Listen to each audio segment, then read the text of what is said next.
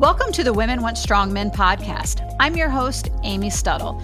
I believe it takes a strong man to appreciate a strong woman, and I'm here to bring a unique perspective to empower both sexes. I love talking with health experts, thought leaders, influencers, and people who have insightful information to share with us about our health, our society, and our pursuit for success and prosperity. Welcome to the show. On today's episode, I have Lauren Finnerty, a nurse practitioner at Victory Men's Health, here to discuss yet another misconception of testosterone therapy. And that is the thought that testosterone can somehow cause, quote, thick blood, which can in turn cause a heart attack, stroke, or blood clot.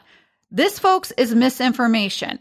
If you've been told this by a medical provider, they either don't understand the difference between erythrocytosis and polycythemia, which we're going to get in the weeds about today, don't practice evidence based medicine, or haven't stayed up to date with all the medical literature, which unfortunately happens. I know we don't like to think about it, but it happens.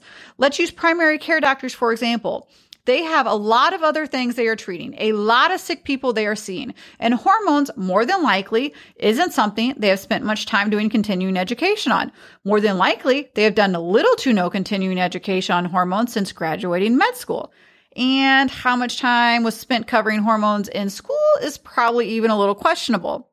If you're an individual on testosterone that has been told to get off testosterone because of this, or maybe you're an individual considering testosterone but have not done so because of these concerns, Lauren and I are here to clear that up today.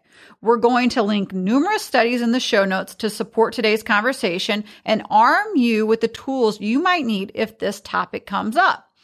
So, Lauren, let's get started. And let's just start at the top with what the difference between erythrocytosis and polycythemia even is and why that matters.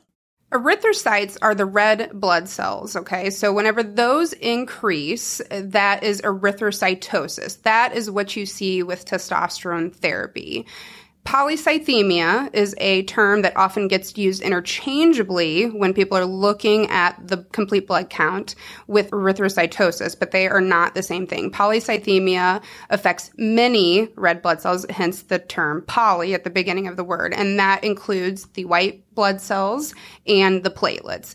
Simply put, they're not the same thing, but in the medical community, the terms get thrown around interchangeably.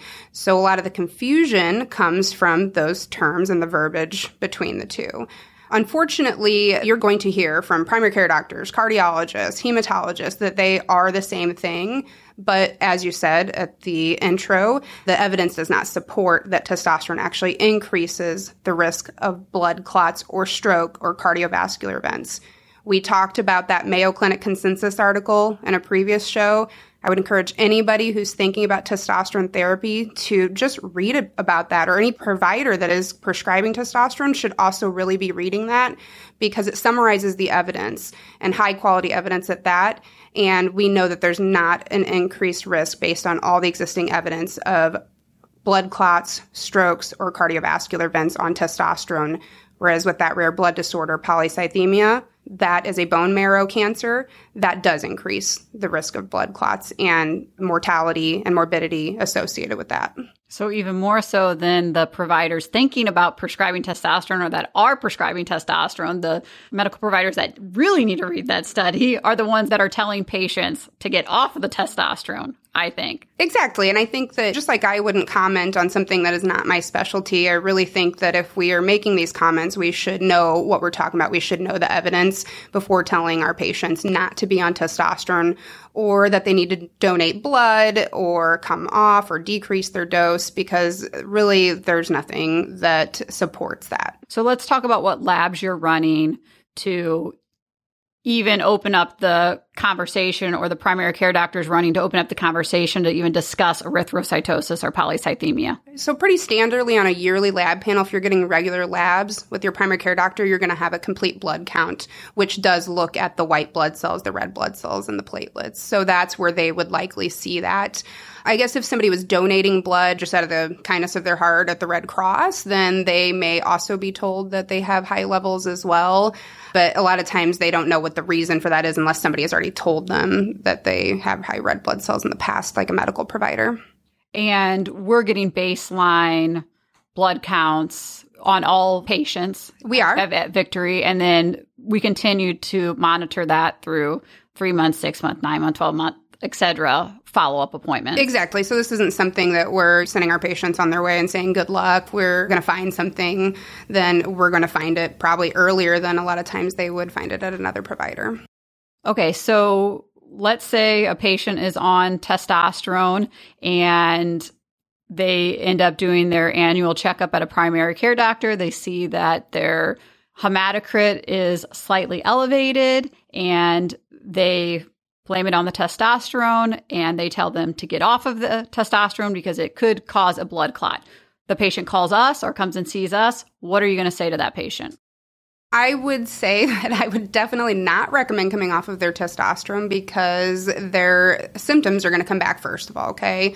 But also, uh, we know that we can safely prescribe testosterone based on the evidence that we've already discussed. Now, the question is, though, how do they have that conversation with their primary care doctor?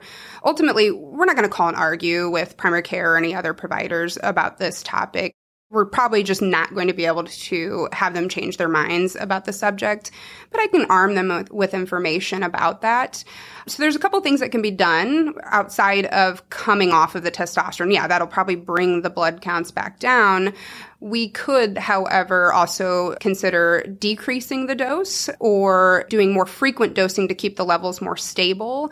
And in some cases, switching to like from an injection to a cream, injections have been shown to increase red blood cell counts, hemoglobin, and hematocrit more than topical products too. So there's some things we can sometimes tweak before having somebody come off and then having them feel like they did when they first came in, which is usually awful.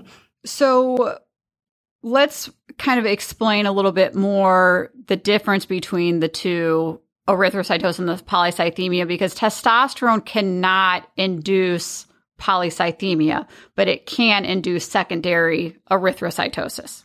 That's correct. So that is, as I mentioned earlier, genetic problem. So these patients have something called a positive JAK2 gene. So that's rare again. And if there was a concern, likely we would have seen all of those counts be elevated at baseline. And if I ever had a concern, which I can't think of a time that I've ever had somebody come in with elevated white blood cells, red blood cells, and platelets on initial consult here.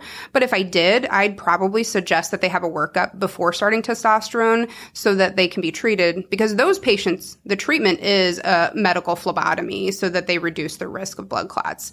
In erythrocytosis, that is not the treatment. There's other conditions that actually increase red blood cell counts as well. And we don't phlebotomize for these problems. In fact, could be dangerous if we were to phlebotomize. So, for instance, COPD, those increased red blood cells help to carry oxygen. If you were to phlebotomize a patient as a treatment for something that is caused by their COPD, that could be very dangerous.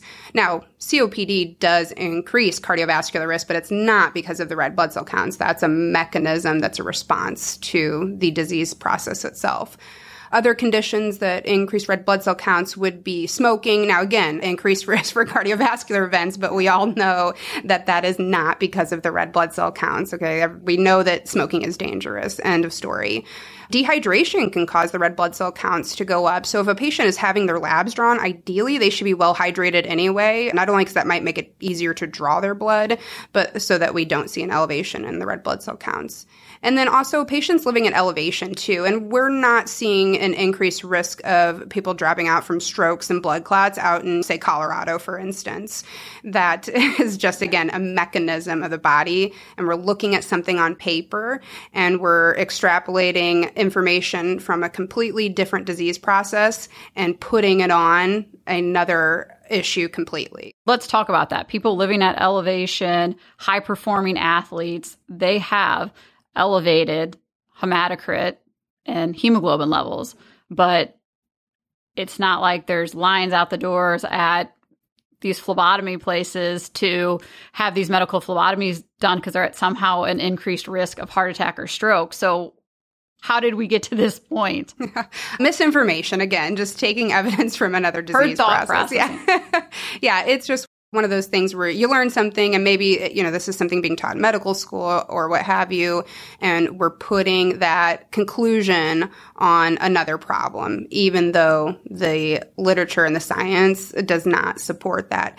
To date there has been no randomized control trials or systematic reviews that show an increased risk of blood clots stroke or cardiovascular events on testosterone. It is a safe treatment. It has been used safely in the medical world for over 80 years. Do I think it's going to change soon? Probably not, but I do want to make sure my patients feel safe using it as well. And since we talked about high performing athletes, I like to use the Lance Armstrong example because I feel like guys can relate to, they follow a lot of sports and can relate to his story and kind of make sense of this. But Lance Armstrong used blood doping to compete at a higher level. And the reason why he did this is because he wanted his blood counts to be higher to carry more oxygen to his muscles and tissues to have better stamina endurance to compete in these races. So he would quote, do a medical phlebotomy they would store it in a freezer and then they would administer it to him prior to the race. And also infusing him would also increase those blood counts and increase that oxygen level. He would kind of skirt the system to not get caught by then doing another infusion of saline to bring down those counts. That's how he was kind of cheating the system and diluting that blood. Yeah, and didn't get caught for a very long time. But he was purposely wanting to carry those higher levels of oxygen. And it correlates back to the men living in Colorado. They need those higher levels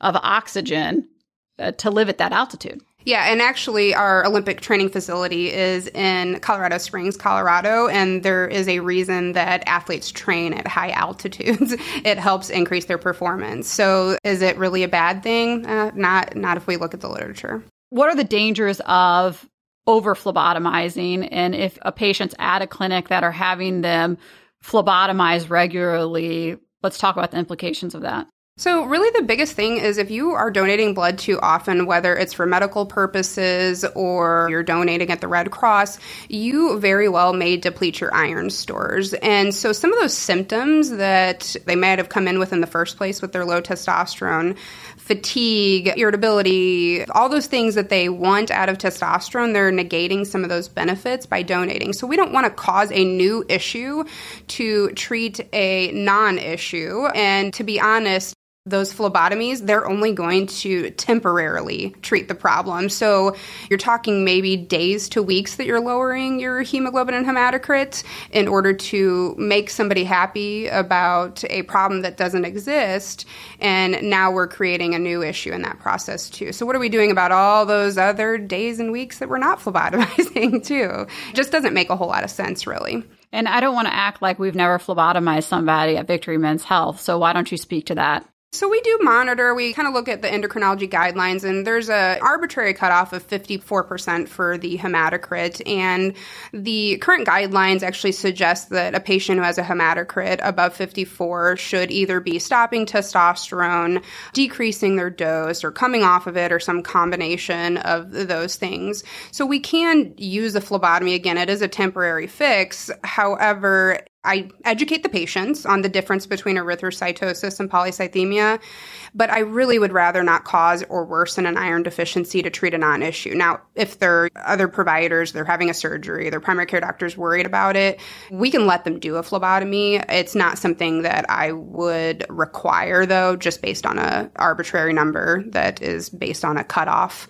that has nothing to do with blood clots. Yeah. Exactly. And for people wanting to deep dive into these endocrine recommendations and studies, I'm going to attach some podcasts that Dr. Neal Rouzier has done, and he's phenomenal at this. And he does a great job explaining these studies, and you're going to find that in the show notes. And I wanted to mention this earlier and didn't get a chance to. Some of it's anecdotal clinical experience, and some of it's from the American Urology Association's annual meeting. But they estimate that the baseline change in hematocrit for patients on testosterone injections is about 6%. And that can happen in about 44% of patients. And then with testosterone gel, they estimate that the average increase over baseline hematocrit is about 2.5%. And it can happen in 18% of the patients. And then with the pellets, they don't call out the baseline change, but it can happen in up to 25% of the patients. I do want to note that they state that with the injections, though, they believe believe that it has to do with the frequency of injection and the dose of the testosterone, and that lowering the dose with more frequent injections would lower that baseline change and lower the number of patients that the hematocrit increases in. Yeah, and a lot of that's really for stable symptom control is why I'm doing that most often, but it is sometimes a way that I can help bring down those hemoglobin and hematocrit in somebody who another provider that they're seeing might be worried. So I can maybe kill two birds with one stone there. That's a great way to frame that. And I should also point out that the expert analysis from the Urology Association meeting that I just mentioned states that the evidence does not support this claim or myth that testosterone induced erythrocytosis causes any adverse cardiovascular event and that the relationship was made without being thoroughly investigated. So I just want to hammer that home. Okay. So that is all for today. If you have any questions, please email me at podcast at amystuttle.com. This podcast is growing with every episode and we're getting a lot of new listeners, which is awesome. But I also need those listeners to like, follow, and rate the show. That helps tremendously. And just a reminder that this is not intended to be medical advice and you need to speak with your physician in regards to your health care. I hope everyone has a great day.